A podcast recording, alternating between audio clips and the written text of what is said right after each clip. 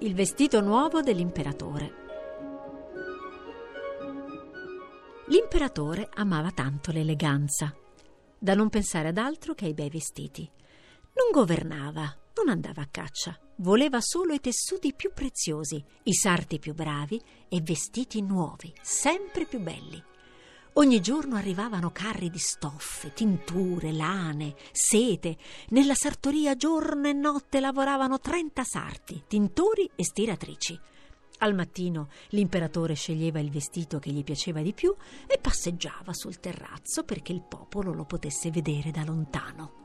Oh, faceva il popolo con un rumore di vento. Un giorno due truffatori dissero in giro di essere tessitori e sarti bravissimi, che sapevano produrre la stoffa più preziosa del mondo. Non solo è la più preziosa, ha anche un'altra qualità. Non può essere veduta dagli stupidi, dicevano.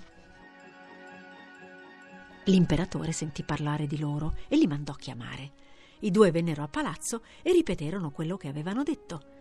Interessante, pensò l'imperatore. Non solo avrò un vestito bellissimo, ma scoprirò anche chi è stupido e chi no. L'imperatore ordinò ai due di chiedere che cosa serviva. Chiesero fili d'oro, velluti preziosi, lane meravigliose. Le ricchezze furono portate, i due le ammucchiarono nella stanza del telaio e dissero: Tesseremo da soli per non rivelare i nostri segreti. Il telaio tesseva, tesseva, ma tesseva aria, mentre i fili d'oro e le lane preziose venivano calati dalla finestra e un complice li prendeva e andava a nasconderli. Una settimana dopo l'imperatore disse ai suoi sarti: Andate a vedere la nuova stoffa. I sarti andarono e trovarono i due che si muovevano come srotolando della stoffa. Che ne dite? chiedevano, passando davanti ai sarti a mani aperte, come se mostrassero un tessuto. Quelli non vedevano niente ma non volevano sembrare stupidi.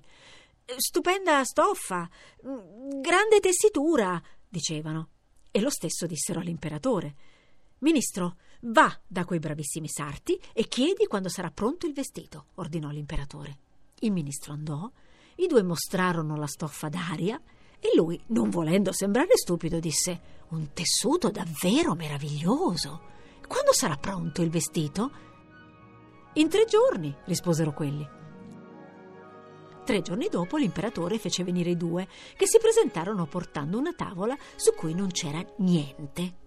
Cominciarono a muovere le mani, mostrando vestiti che non c'erano. I cortigiani, per non sembrare stupidi, esclamavano: Che camicia sublime! Ah, che panciotto delizioso! I calzoni! Guardate che capolavoro! Anche l'imperatore non vedeva niente, ma pensò non posso dire che non vedo e sembrare più stupido dei miei cortigiani. Così ammirò i pezzi invisibili del vestito e toccò l'impalpabile stoffa, mentre due dicevano Leggerissima, vero? Sembra non esista nemmeno. Venne il momento di indossare il vestito nuovo. L'imperatore, davanti alla corte, tolse il vestito che aveva, rimanendo in mutande, e si lasciò mettere addosso quel vestito di nulla, mentre i cortigiani lanciavano gridolini di stupore e ammirazione.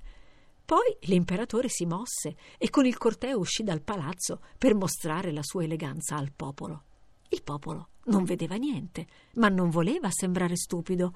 Oh, si sentiva come un fischio di vento. Ma un bambino gridò: L'imperatore è in mutande!